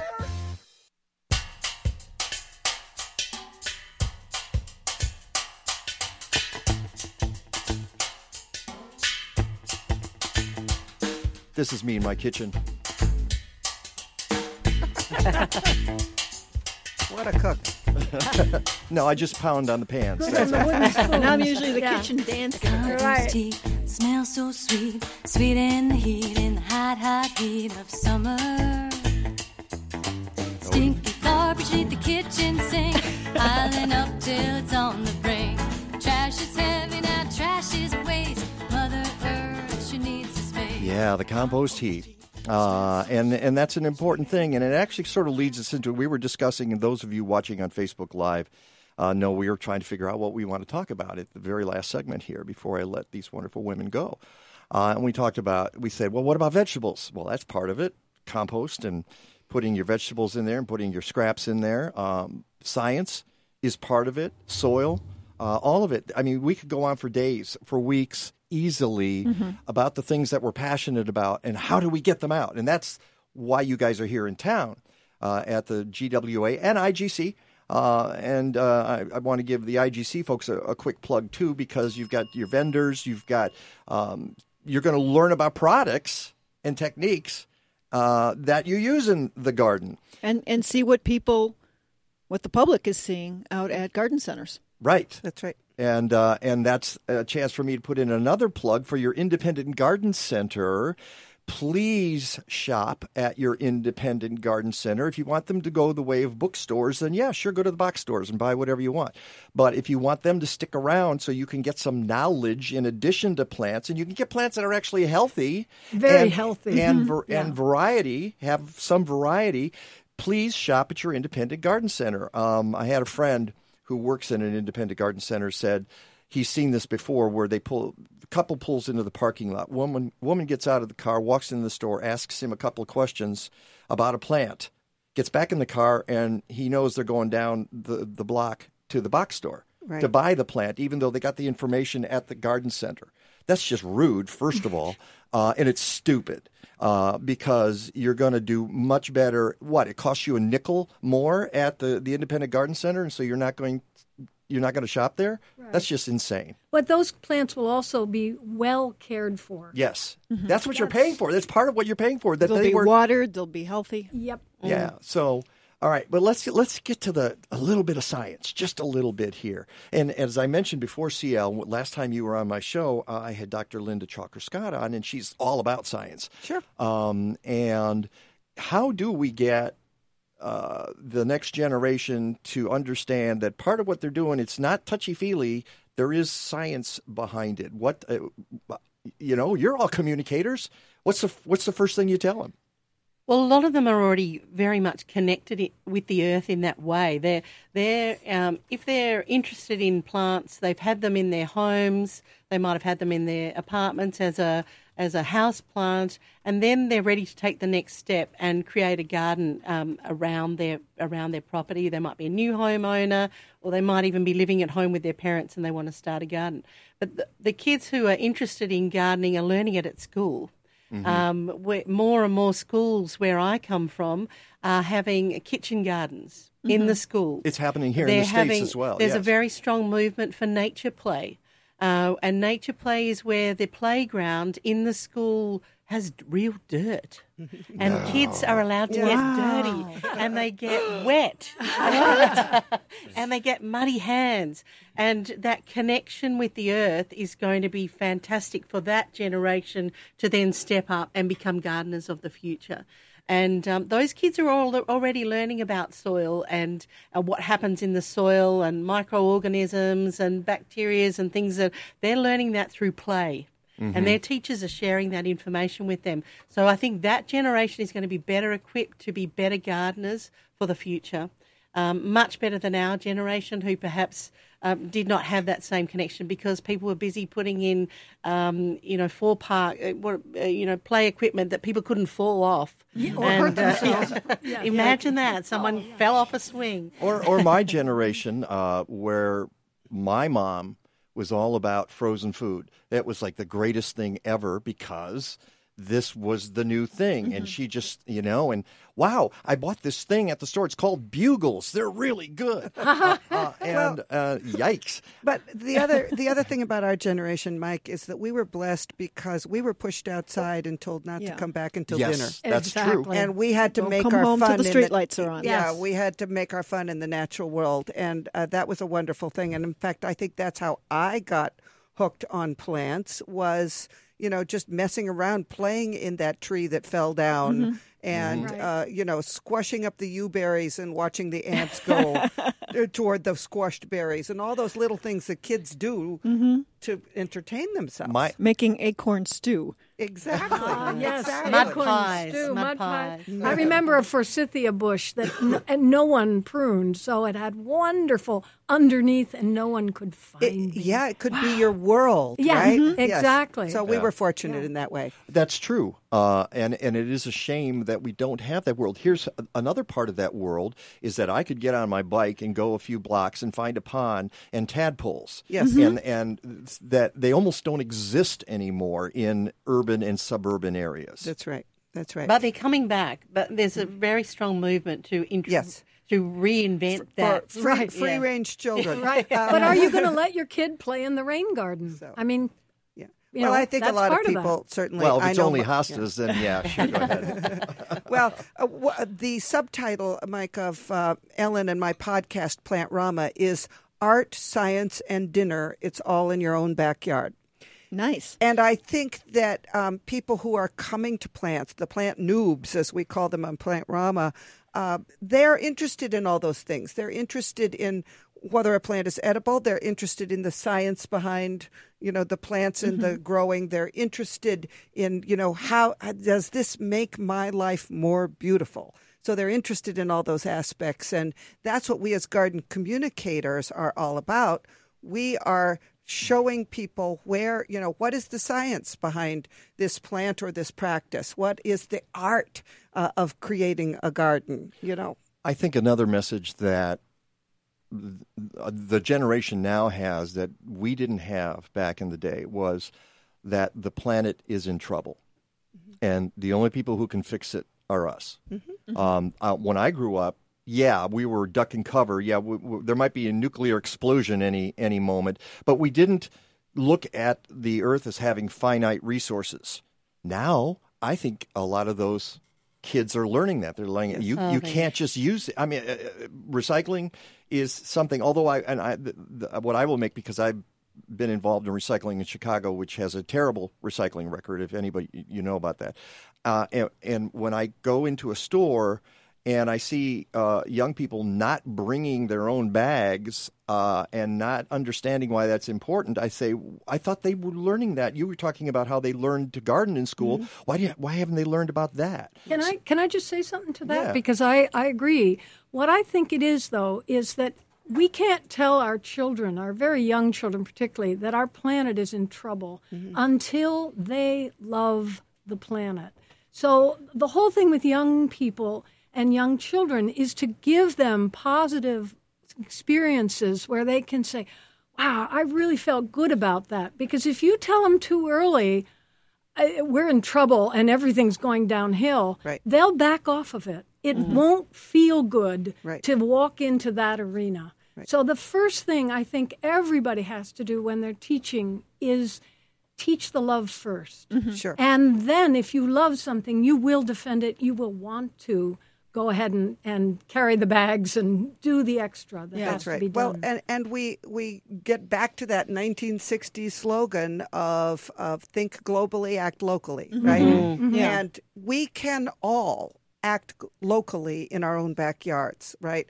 And we can all aim toward what we want for the planet in our own backyard in terms of the products we use Mm-hmm. and the type of plants we cultivate and the practices that we use and and that makes people feel powerful that they can do that at home. You know, getting and that it's not difficult. That's right. That's well, right. and, and then that's you know that's always been the thing. Again, getting back to the recycling thing, and I don't want to get us off track here, but uh, if you're going to make a system like that work, it has to be simple, and it has to be uh, it has to be easy, i- i- and it has to work. Uh, and I, we haven't figured it out. We don't. Part of our problem is we don't have national standards for that sort of thing. We don't have national standards for compost. We don't, you know, um, or bagged potting soil or, or, yeah, or- or- on and on and on. or yeah. fertilizer. I mean, it's just uh, we don't regulate it properly. Mm-hmm. And and I know there are going to be people out there go, oh, regulation. Oh my God, you can't. You're talking about regulation. Well, yeah, it's important actually. Yeah, actually. it is really important. we have very strong regulation about potting mix, um, and uh, you know that's for the safety of people. Mm-hmm. And uh, you know you can be guaranteed that if you go to an independent garden centre and you buy a quality potting mix product, that it's going to be safe for you um, to use, and that it's been treated properly, and it gives you exactly what it says it's going to do. It's going to do. Um, and that's really, really important that you have that type of regulation. Not people telling you what to do, but people looking after your safety. Exactly. What, which is why the news headline of the past week with uh, Monsanto uh, getting slapped with a 200 something million dollar judgment against it because of Roundup and glyphosate is really important. Now, will that judgment stand? I don't know. They're going to appeal. You know, another jury might say, "Well, that was insane. We're we're going to take that away." This is the way jurisprudence works in America, but it is calling attention to the fact that the question about glyphosate, regardless of who you are and listening to this, it's not resolved. Don't tell me it's perfectly safe and don't tell me it's perfectly harmful. I don't think we know the answer to that, and that's where science comes in. Yeah. Um, That's right. So we have to figure that out, and this is what our job as communicators to say. You know, somebody says, "Should I use Roundup?" and, and I s- say, "Well, what's the situation? What do you? What do you? do? You know, perfect. Uh, uh, generally, I say." You don't need any of those chemicals in your yard generally. Bend over and pull them out. Right. well, and if you have horsetail, equisetum, the Roundup isn't going to do any good anyway. That's right. Oh my gosh, people in the Midwest do not know about horsetail. Oh, they don't. No, no, they no, don't. no, it doesn't here. grow anywhere Oh my God. Oh, I had it in my yard out in Quinault, and you. Oh, it's, you poor thing. Oh, I know. And blackberries, and people don't know what it's like when a blackberry bramble goes right, they crazy. nurture them here. Yeah, exactly. Well, listen, I want to thank all of you guys for being here today. Uh, it's just been fabulous, and I'm going to get my cheat sheet because I'll get it wrong if I don't. CL Fornari.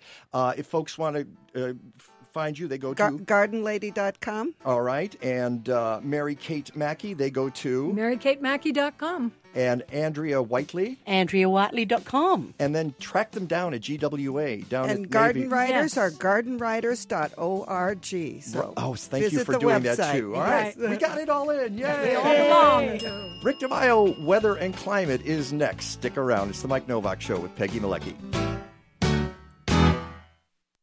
Have you ever walked into a hair salon and been overwhelmed by the smell of chemicals? Well, that's never going to happen at Organic Roots Eco Salon. They use only the safest, most natural, professional hair products available to make sure you get great color results that last and won't harm the environment or you. Their salon products and services are free from ammonia, formaldehyde, and other toxins typically found in hair color, perms, and keratin smoothing treatments. Organic Roots also offers a complete menu of safe straightening treatments, including the non toxic Magic Sleek and Cezanne keratin smoothing products that let you shampoo the same day. They even repurpose hair clippings, recycle product containers, and use LED lighting. Now that's green. Walk into 21st century hair care for women and men at Organic Roots Eco Salon, 3417 Dempster in Skokie. Book your appointment at organicrootsecosalon.com or call 847 423 2653. Health and beauty. You no longer have to sacrifice one for the other. Let's face it, sometimes we overdo physical activity. That's when to give Dr. Bonnie Flaster a call. Dr. Flaster is a chiropractor who treats back and neck pain, but addresses foot, knee, shoulder, and wrist pain too, all with gentle, non force adjustments. And she'll talk to you about your problems and work with you to devise the best treatment strategy. Find health tips at rivernorthwellness.com. Call Dr. Bonnie Flaster at 312 642 7545 and get back to feeling good. After a big party is over, the people get to go home, but all the decorations get thrown in the trash. That's why there's Random Acts of Flowers. RAF collects flowers used at weddings, memorial services, and community events, then repurposes them into beautiful bouquets to deliver to people in healthcare facilities. It's a small and simple gesture, but when you see the smiles on people's faces, it's more than worth it. To learn more, call 847 430 4751 or go online at rafchicago.org.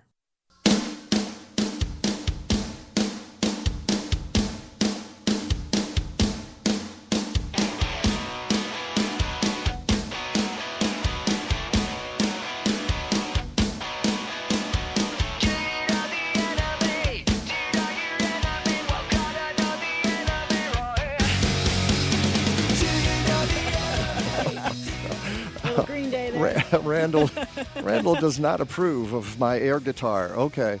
Uh, so he must be the enemy. I know my enemy. Randall, Randall, Randall. All right, there he is. Uh, welcome back to the Mike Nowak Show with Peggy Malecki. And on the line, we have our favorite meteorologist uh, for, for the show, and actually the only one. But uh, no, I was going to say that means you probably have more than one if I'm your favorite. uh, we have. No, I, so I guess that's it. You are you are the one, Rick DeMaio. I'm, I'm I'm the lone wolf there. Uh, I'm still digesting everything cherry, uh, Mike and Peg, because I just got back from a week up in Door County. Ah, you, yeah, I saw a photo that you had uh, from up there. It looked like it was a great time. What was the weather like up there? You know what? this was my um, what sixth or seventh time up in Door County, and for the first time in many years, Uh, it rained less than five hours. Um, or I should say, it, it, it rained less than um, one day during the during the entire five days, and it was about a five-hour uh, period of showers and some thunderstorms. But I've had some miserable weather up there uh, in recent years, but it's been incredibly warm and incredibly dry across much of the Midwest, and Door County, um, uh, no exception. And they had literally uh, no spring up there. If you remember all the heavy snow up across northern Wisconsin, Yeah. uh, they had three feet in the month of April, and Memorial Day weekend they were in the 90s. So they literally went from winter to summer in a very short period of time. But everything's green. It looks great. Wow. But you know, and uh, it's interesting when I look at radar for the Midwest, usually trying to figure out if it's going to rain in Chicago and you expand. Right. It always seems like there's always showers going across Wisconsin. It, I, I, I don't know if that's true or not, but it sure seems that way. Yeah, I, I think this summer it's it's been that way. There's been you know the heat built in early out west. Uh, there was a lot of these quote like you know northern fringe heat wave derechos that moved across Minnesota and northern Wisconsin. So it's probably more or less what happened this year, but there has not been much in the way of you know rain or thunderstorms that have been moving um, from Missouri or Illinois northward. In recent years, we've had that, but this year uh, it's been few and far between, and that's one of the reasons why much of the northern half of Missouri uh, and kind of into far western sections of Illinois uh, is now under level four drought. Uh, we've actually got into level one drought in parts of southern Will and Kankakee County, um, and and this goes, you know, uh, to show you sometimes that it's really hard to classify a a weather, or I should say, a climactic season as warm and wet or hot and dry. You you literally got to look at it in almost you know two parts. And clearly, the first part of this year was very wet. The spring was abnormally cool, uh, and pretty much since the first week of July, it's been very dry and not super hot, but we've definitely been on the warm side, and that goes to show you what happens sometimes when you try to make predictions too far into the future and and and you keep those predictions to like less than five words. You're never going to win on something like that. well, I, and I try to warn people. You've taught me well over the last ten years that uh, making those kinds of predictions is a Oh. a fool's errand. Really. Yeah, it, it it really is, and I- and I think I think part of it is, you know, people want to see, you know, some sort of uh, you know one sentence description. I hear it's going to be this this summer, and I just I roll my eyes because that's not how weather works. Um, and I think we're we're pretty lucky uh, to the fact that we had so much rain in May and June that a lot of the perennials are probably doing well, but man, the, the, the public spaces have gotten dry, and we got lucky in parts of Cook County, even though we had, you know, nearly, you know, two and a half inches of rain in, in one hour, which was, you know, quote, catastrophic flooding in some situations. The ground was able to soak it up. uh Uh-huh. the grasses and the lawns got pretty green in a hurry. But, you know, maybe in areas like close to further north where Peg lives, you got less rain up there, and you're still kind of suffering from the recent dryness. Yeah, yeah. You know, I'm I'm glad you brought that up because I was going to tell you that uh, I was so grateful for the soaking rain on Tuesday. I didn't expect it, Yeah. and there it was. And I think it made a lot of gardeners happy in this immediate area where they got that rain. Right. Because I, if we didn't have that, we would be in that drought period now for like six weeks, basically. It's kind of two days yeah, in a yeah, row. of and, and that's what happens a lot of times with with some of these storms that move from the southwest to northeast. You tend to get more of that that that flooding type rain, that that heavy type downpour, and that has not been the case. Matter of fact, the stuff that came through on Thursday night came in with what we call as northwest flow, and typically northwest flow type thunderstorms move a little bit quicker. Uh, they don't what we call train, which which means that they, they basically keep raining over the same area. So the rain that came down on Thursday was a, was a much lighter affair, and Mhm. that's pretty much what we're in right now, which is northwest flow. And if you've noticed, the sky has not been particularly blue the last three or four days because we keep getting all the smoke come in from the wildfires from Canada. That's what we have over us today as well. Wow. And we just had uh, one of our guests is from uh, Eugene, Oregon. She was on today, and Oh, my God. she was saying that they haven't had any rain since May 29th, basically. Yeah, I, I mean, I, I was looking at, at weather in Spokane, Washington, and since June 1st, they've had 0.06 inches of rain. Now, Eugene, you're not going to get the heat like you get in Spokane, but we had temperatures, actually, they had temperatures between 105 and 110 for the last four or five days uh, in that part of the United States, and that's phenomenal heat even for them. I think Boise, Idaho hit 110, and that only makes the wildfires that you see across portions of the West there you know, n- not only not only get larger, but again, every year we start to talk about this more and more. Mike and Peg, the wildfire season. It's getting Mm. worse. It's getting out of hand. How do you fight it? And clearly, when our president said it has to do with how California using their water, that doesn't help the situation. not one at bit. all. Not at all. I kind of went off the deep end uh, when he said that, and uh, you wonder, you wonder each week how dumber can he get, and and clearly he just keeps raising or I guess lowering the bar from that standpoint. but it is important to to think about how we manage our forests in the age of climate change uh, and uh, th- these kinds of droughts. There's got to and be the, the insect infestations that are killing right so many trees that's too part because of, of it. right the beetles kill the tree and then you've got these stands of dry lumber and bam they go Right. up and everything goes up then Right. so this is and it's not and it's not an easy fix. It's a long term fix. So, Right, So right. I, I can hear the bell ring, and it's time for the weather forecast. yes right? it is exactly Okay, uh, near 90 today. A lot of hazy sun, probably mid 80s tomorrow, mid 80s on Tuesday. A little bit of rain coming through on Wednesday and Thursday, but by and large, the pattern remains warm and dry for the next six to 10 days. wow uh, and can you tell me uh, are we going to have a white christmas uh, no, but hurricane season, as I mentioned last week before NOAA officially lowered their uh, number uh, down about two to three storms for this year. So that's a little bit of relief for the people still recovering from Harvey, Irma, and Maria in the deep southeast. Well, you mentioned uh, the other week, and I know we just have a few seconds, but you mentioned the other week that uh, uh, Yeah. the, the the waters in the the Atlantic were a little cooler this year. Right, they were cooler, and sure enough, NOAA came out two or three days later. They were listening to your program, and they say, "Let's leave, let's research a little, a little bit." And they officially they, they issued an official uh, document. That's good news. it's because you wrote them a letter, I'm sure. All right, all right. Thanks, Rick. We'll talk to Signed you. Kellyanne Conway. Yeah. I'll talk to you next week. Uh, okay, I want to thank. Wow, what a great show this was today. CL Fornari, Mary Kate Mackey, Andrea Whitely, James Augustus Baggett, Rick DeMaio, Ellie Sanchez, Randall, Betger. I even got it right. Look at he's giving me the thumbs up. All right. Uh, and uh, all of you listeners, thanks for being part of the show. Until next time, go green or go home. Uh, Stadler? Yeah, what? Is that it? Yes, it's over. How'd you like it?